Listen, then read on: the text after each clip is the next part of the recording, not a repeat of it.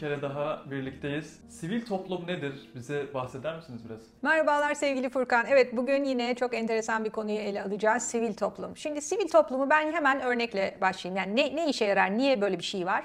Şimdi düşünelim devlet her ülkede kocaman büyük bir bürokrasi, kocaman bir mekanizma, bir sürü memuru var efendime söyleyeyim, idari yapısı var.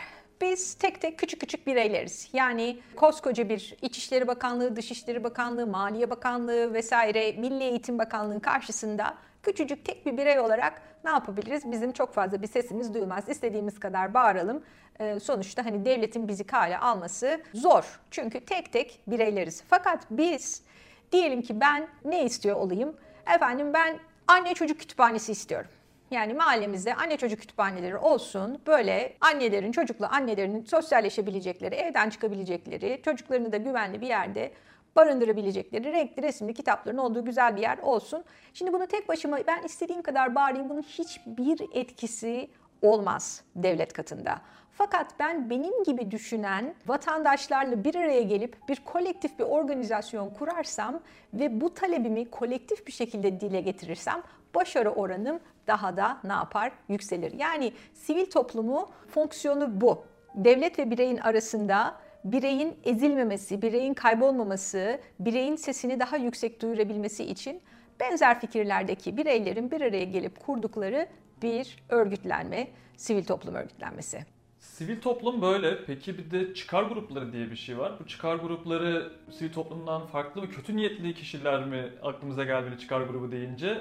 Farkını bir anlatır mısınız? Tabii ki. Şimdi sanki biz böyle sivil toplum deyince işte çevreci, güzel, iyi insanlar, efendim lösemiye karşı vesaire eğitim yanlısı çıkar grupları böyle kötü bir şey gibi düşünüyoruz. Ama aslında bakarsak mesela sendikalar, işçi haklarını savunan, mesela işveren örgütleri, odalar, borsalar, efendim söyleyeyim ticaret odaları, kredi kooperatifleri, birlikleri bunların hepsi aslında çıkar grupları. Bunlar belli sektörlerin çıkarlarını, iktisadi çıkarlarını savunmak için bir aradalar. Çünkü düşünürseniz tek bir çiftçi e, yine devlete karşı zayıf konumdadır.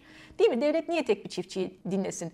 Ama siz e, bütün ayçiçeği eken çiftçiler olarak bir birlik kurarsanız o birlik adına efendime söyleyeyim ithalat şöyle olsun, fiyatlar böyle olsun, taban fiyat şöyle olsun dediğinizde daha kale alırsınız. O yüzden de sektörel çıkar grupları da son derece önemlidir demokrasi için. Çünkü belli iktisadi sektörlerin çıkarlarını kolektif bir şekilde ne yaparlar? Siyasi sisteme yansıtırlar ve dile getirirler. Hani onlar da yine demokrasi için son derece önemli ve insan yani bireylerin iktisadi kaygılarını dile getirmek için özellikle son derece önemli kurumlar. Peki bir de lobicilik diye bir şey var. Lobiler, lobi faaliyetleri onun ne farkı var çıkar gruplarından?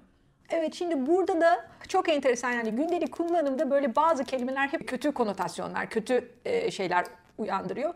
Biz lobicilik deyince de böyle işte efendim Ermeni lobisi, Rum lobisi vesaire böyle şeyler anlatıyoruz. Halbuki şimdi biz buradan bir sendik olarak veya işveren örgütü olarak gidip Ankara'da herhangi bir konuda bir siyasi partiden, siyasetçiden efendim vergi oranları şöyle olsun, şunu ithal etmeyelim veya ithalattaki vergileri düşürmeyelim veya ithalattaki vergileri yükseltelim dediğimizde burada yaptığımız faaliyet lobicilik. Yani sivil toplum örgütlerinin, çıkar gruplarının siyasi iktidardan herhangi bir politikayı talep etmeleri o süreç zaten lobi.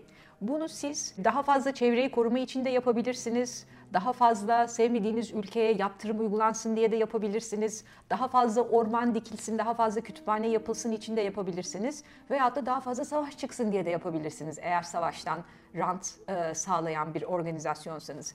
Yani sivil toplum örgütlerinin ve veya çıkar gruplarının bu e, sektör temsilcilerinin siyaseti etkilemek için yaptıkları girişimler, iletişimler bunlar e, lobicilik e, diye adlandırılıyor. Bu bazı ülkelerde çok şeffaf ve standart kurallara dayalı. E, mesela kayıtlı olmanız gerekiyor. Diyelim ki emekli generalsiniz veya emekli bir senatörsünüz veya işte temsilciler meclisisiniz. Bu işleri yapmak için kayıtlı olmanız gerekiyor ve kimi temsil ettiğini söylemeniz gerekiyor.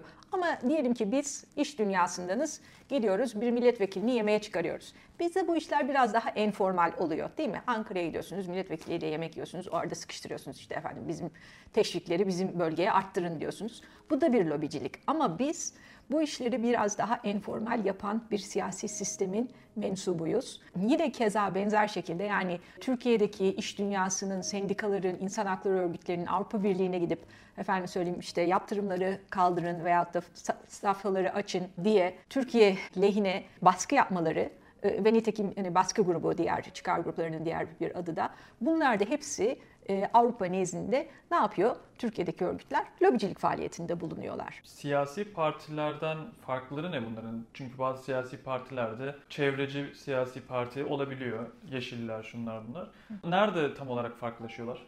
Çok güzel bir soru. Çünkü diyeceksiniz tabii yani siyasi partinin de çevre kalemi var, efendim kadın, genç maddesi var. İşte şu konuda politikamız şu, bu konuda politikamız bu. E, iş konusunda, iş güvenliği konusunda politikamız bu. Buradaki fark şu. Sivil toplum non-governmental da denir. Devlet dışında yani hiçbir zaman o pozisyonu talep etmez. Dışarıdan söyler sadece. Efendim eğitim politikası böyle olsun. Daha fazla anaokulu kurulsun. Daha fazla kreş yapılsın. Ama gelip ben bir sivil toplum kuruluşu olarak gidip Milli Eğitim Bakanı olayım demez. Yani siyasi partiyle aradaki fark şudur. Siyasi parti bu işi ben yapacağım diye kollarını sıvar, gömleğini giyer, o pozisyona soyunur. Fakat sivil toplum örgütleri, sendikalar, işveren örgütleri, çevreci örgütler bunlar sadece siyasetten talep ederler. Ama bil fiil eğer siyaset yapmak isteyen varsa da sivil toplum gömleğini çıkartır, aday adayı olur, girer, siyaset bu sefer siyaset koltuğunda oturur. Yani onların o siyasete bil fiil aday olmaması onların önemli özelliklerinden bir tanesi ve hatta bazı örgütler de vardır. Bunlar da yine daha kurumsal baskı grupları, kurumsal çıkar grupları. Bunlar mesela siyasi olarak görüş bile belirtmezler ve bu şekilde nötr olmak bunlar için önemlidir. Mesela Amerika'dan bir tane örnek vereceğim. Çok büyükler. American Association of Retired Peoples yani çok milyonlarca üyesi olan bir emekliler ordusu var. Bunlar inanılmaz sayıca çok fazlalar ve çok net siyasi tavır almıyorlar ama efendim işte reçetelerin yüzde bilmem kaçı ödensin diye çok teknik pozisyon alıp hangi parti iktidarsa o partiye baskı yapıyorlar. Ama kendilerinin iktidara gelme gibi bir kaygıları kesinlikle yok. Keza benzer şekilde mesela üniversiteler, onlar da çok ciddi baskı grubu olabilirler. Bazı ülkelerde de öyleler. Mesela işte ARGE araştırmalarını arttırın. Üniversitelerin bütçelerini arttırın. Bunun herhangi bir siyasi partiye vesaire angajmanı olmuyor üniversitenin. Fakat belli bir pozisyonu oluyor politika konusunda. Hangi parti iktidarda olursa olsun o aynı pozisyonu şey yapmaya devam ediyor. Peki bu sivil toplumun da devletten bir isteği oluyor. Çıkar gruplarının da devletten bir isteği oluyor. Karar verici mercine devleti olduğu için herkesin devletten bir isteği oluyor. Peki devletlerin bu gruplara yaklaşımı her ülkede aynı değil. Nasıl farklılıklar oluyor burada? Çok güzel bir soru. Yani hakikaten şimdi devlet kimi yerde seviyor, kimi yerde dövüyor, kimi yerde içine alıyor, kimi yerde dışlıyor. Ama şöyle diyebiliriz. iki tane büyük model var. Bu iki büyük modelden bir tanesi daha böyle bir Anglo-Sakson model, bir tanesi daha böyle bir kıta Avrupası modeli. Önce Anglo-Sakson modeli söyleyeyim. Şimdi biz diyelim ki benzer fikirde bir insanlar bir araya geldik, bir sivil toplum örgütü kurduk Ondan sonra veya işte baskı grubu, çıkar grubu her ne dersek örgütlendik ama sivil e, vatandaşlar olarak örgütlendik. Megafonlarımızı aldık, devlete bağırıyoruz. Devlet diyor ki evet ben hiçbir şey yapmam. Sen istediğin gibi örgütlen. Seni regüle etmiyorum. Sen hani bir suç işlemedikten sonra git paranı topla, senin gibi insanları ikna etmeye çalış. Kimin megafonu daha büyükse ben onu dinlerim. Kim daha fazla ses çıkartırsa, kim daha fazla haklılığı konusunda beni ve kamuoyunu ikna ederse onu dinlerim. Buna çoğulcu sistem deniyor. Burada böyle küçüklü, büyüklü, onlarca, yüzlerce, binlerce sivil toplum örgütü var. Yani devlet böyle bir hani bildiğinizi yapın, herkes bağırsın gibi bir şey söyle. Herkes bağırsından dedim yani e, çok fazla ifade, örgütlenme devlet tarafından regüle edilmiyor. Şimdi burada şöyle bir güzellik var. Siz hemen bir e, şey kurup efendime söyleyeyim anne çocuk kütüphanesi, kütüphanecileri derneği kurup para toplamaya çalışıp işte etrafta e, bildirilerinizi yayınlayıp işte üye kaydetmeye başlıyorsunuz rahat rahat. Çok fazla böyle bir regülasyon yok.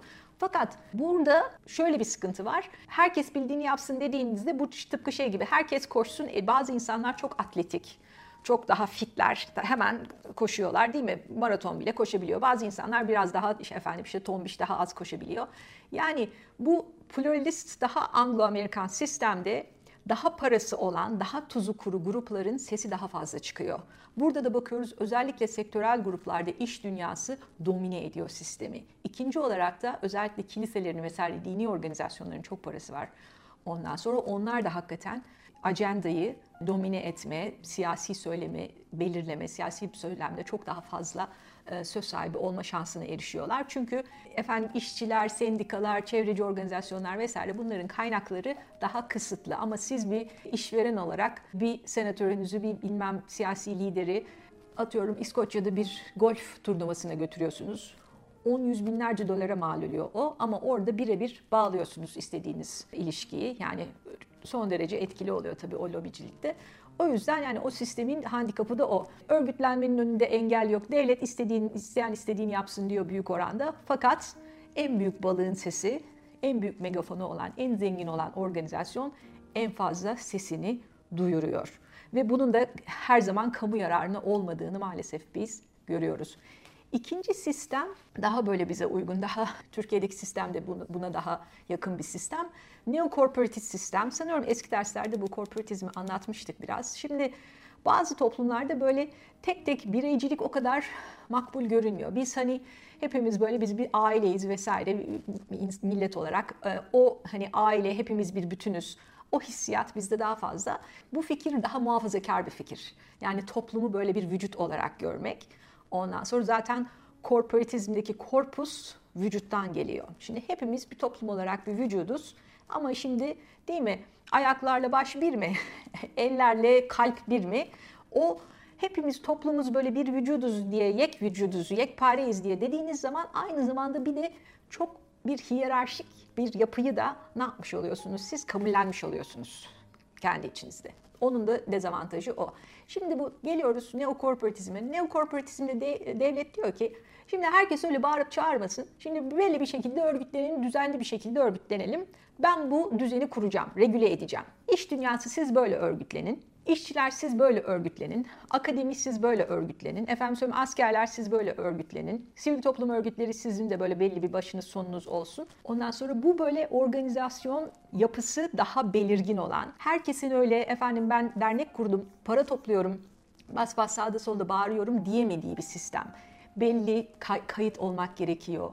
Bir sektörü temsil etmek için o sektörde belli oranlarda örgütlenmiş olmak gerekiyor. O yüzden buna ne diyoruz? Giriş bariyerleri daha yüksek bu sistemin. Fakat devlet de sizi meşru muhatap olarak kabul ediyor.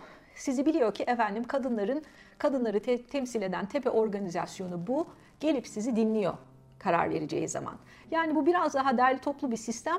Öbür sistem kadar serbest değil. Rahat rahat örgütlenemiyorsunuz, organize olamıyorsunuz. Ama bir şekilde örgütlendiğiniz zaman devlet sizi daha fazla kale alıyor. Bunun tabii olumsuz örnekleri de var. Yani devlet bu şekilde örgütlenmiş bir toplumu çok daha rahat manipüle edebilir, görüşlerini empoze edebilir. Ama o yüzden de zaten hani neokorporatizm diyoruz. Daha demokratik rejimlerde bu daha iyi çalışan bir sistem. Öbür türlü yine hani devletin vatandaşı ezdiği bir mekanizmaya da dönüşmeye meyilli. Velev ki ama eğer sistem e, otoriterizme yatkınsa. Örneği var mı bunun?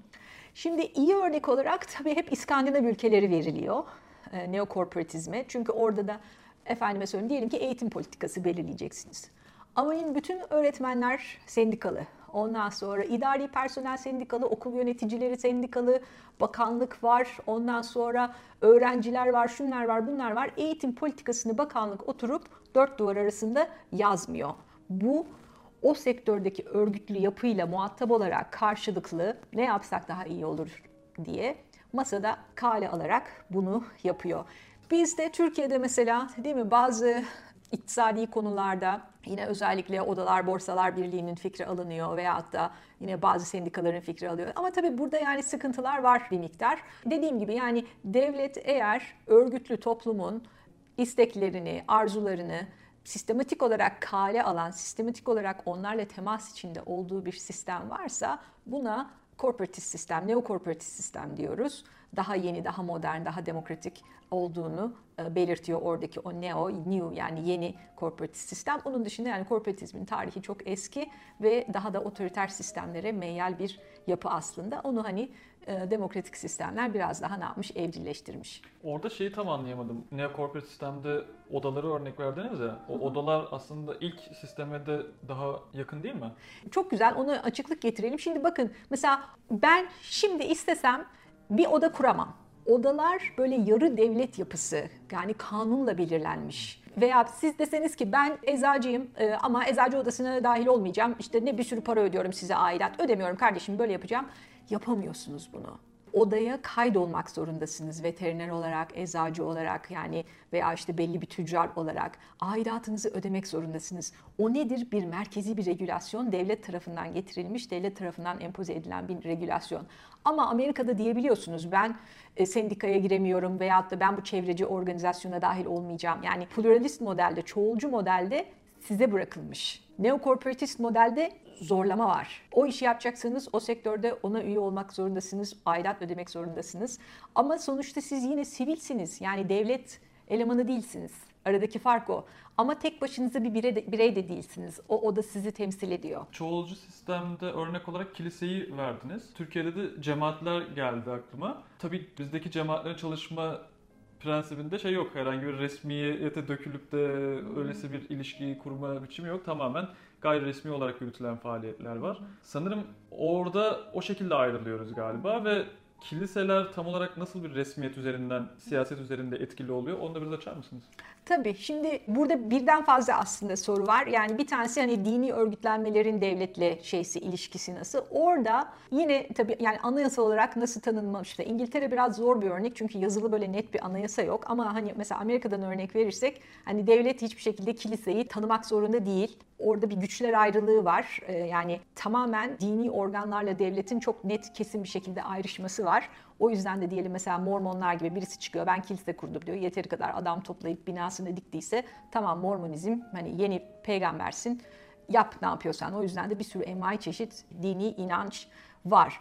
Fakat şu çok önemli sivil toplumda. Sizin hani dedik ya birey var, devlet var, burada bir örgütlü bir toplum var. Sizin özgür iradenizle buna katılmanız çok önemli. Yani bizdeki dini örgütlenmelerde ben, benim görebildiğim kadarıyla en büyük sıkıntı bir şekilde oradaki özgür iradenin tam olarak gerçekleşememesi. Çıkmak istediğiniz zaman çıkabiliyor musunuz rahat rahat? Bir sıkıntı orada var. İkinci sıkıntı da özellikle bu yine İngiltere'de ve diğer her yerde şeffaflık. Yani sizin defterlerinizi açabilmeniz lazım. Sizin yapınızı göstermeniz lazım. Başta kim var? Yönetim kurulu kim? Ya kim bu, bu, bu organizasyonu yöneten? Her şekilde gerek pluralist modelde gerek neokorporatist modelde sizin şeffaf ve hesap verebilir bir organizasyon olmanız lazım. Hem vatandaşa karşı hem devlete karşı ve defterlerinizin açık olması lazım. Kaynağınız nereden geliyor? O yüzden de zaten mesela lobicilikte diyor ki adam bunu zaten yapıyorsun sen çünkü siyaseti etkilemek için varsın. Ben bunu açık yap istiyorum. Kaç para aldın? Bunu açıkla. Kimden ne kadar para aldın? Bunu açıkla. Yani o sistem demokratik bir şekilde sivil toplumunu işleten sistemler her zaman şeffaflığı ve hesap verilirliği vurguluyor. Şimdi bizdeki dini organizasyonların, cemaatlerin, şunların, bunların vesaire benim görebildiğim kadarıyla yine bu alanda uzmanlaşmış çok fazla meslektaşım var yani onları her zaman yani sözü öncelikle veririm ama çok kısa şunu söyleyeyim. En büyük problem şeffaf olmamaları, hesap verilebilir olmamaları yani defterleri açık değil. Öyle olunca siz sivil toplum organizasyonu ile aranızda o kadar büyük dağlar kadar fark oluyor. Çünkü herhangi bir başka bir örgüte baktığınız zaman bunlar periyodik aralıklarla defter vermek zorundalar Türkiye'de mesela. Hesap kitap, nereden para gelmiş, nereden gitmiş. Ondan sonra yani bunu yapmayan organizasyonların kendisini sivil toplum varsayması literatüre çok uygun düşmüyor. Peki bunlar kendilerini biz toplumsal bir hareketiz diye tanımlayabilirler mi? O... Toplumsal hareketlere baktığımız zaman daha önce sivil toplumdan bahsettiğimizde bunlar yine böyle uzun vadeli örgütsel yapısı olan daha böyle formal kurumlar. Toplumsal hareketler bir şeyden patlak veriyor. Yani bunlar daha spontane. Bunların daha başı sonu çok belli değil. Ondan sonra liderlik yapısı çok net değil. Ondan sonra ve bunlar bir şeyi mesela demin örnek verdik işte işçi hakları için veya işveren hakları için veya işte tarım sektörünün hakları için değil. Genelde bir şeye karşı e, oluşuyor. Mesela işte efendim neoliberalizme karşıyız. İşte Wall Street batsın. Haydi bakalım. Ondan sonra veyahut da işte siyahlara yapılan eziyet azalsın efendime söyleyeyim köleliğe karşı, ayrımcılığa karşı bu şekilde yani kendilerini daha çok bir şeye karşı olarak tanımlayan, daha yapıları daha horizontal, böyle hiyerarşik, çok idari yapısı net olmayan, daha heterojen organizasyonlar ve bunlar da yine vatandaşın sesini özellikle demokratik toplumlarda vatandaşın sesini yükseltmesine yarıyor.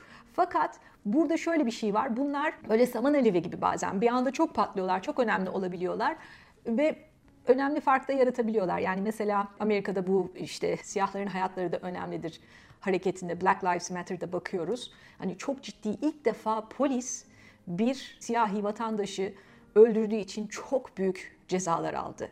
Yani onlarca siyahi ölüyor her hafta, her ay ve çok büyük bir cezasızlık e, politikası vardı. Fakat o büyük toplumsal hareket ciddi bir şekilde bir yasal yaptırım getirdi. Ama sonu ne olacak yine belli değil. Yani her toplumsal harekette böyle bir başarı devşiremiyor maalesef.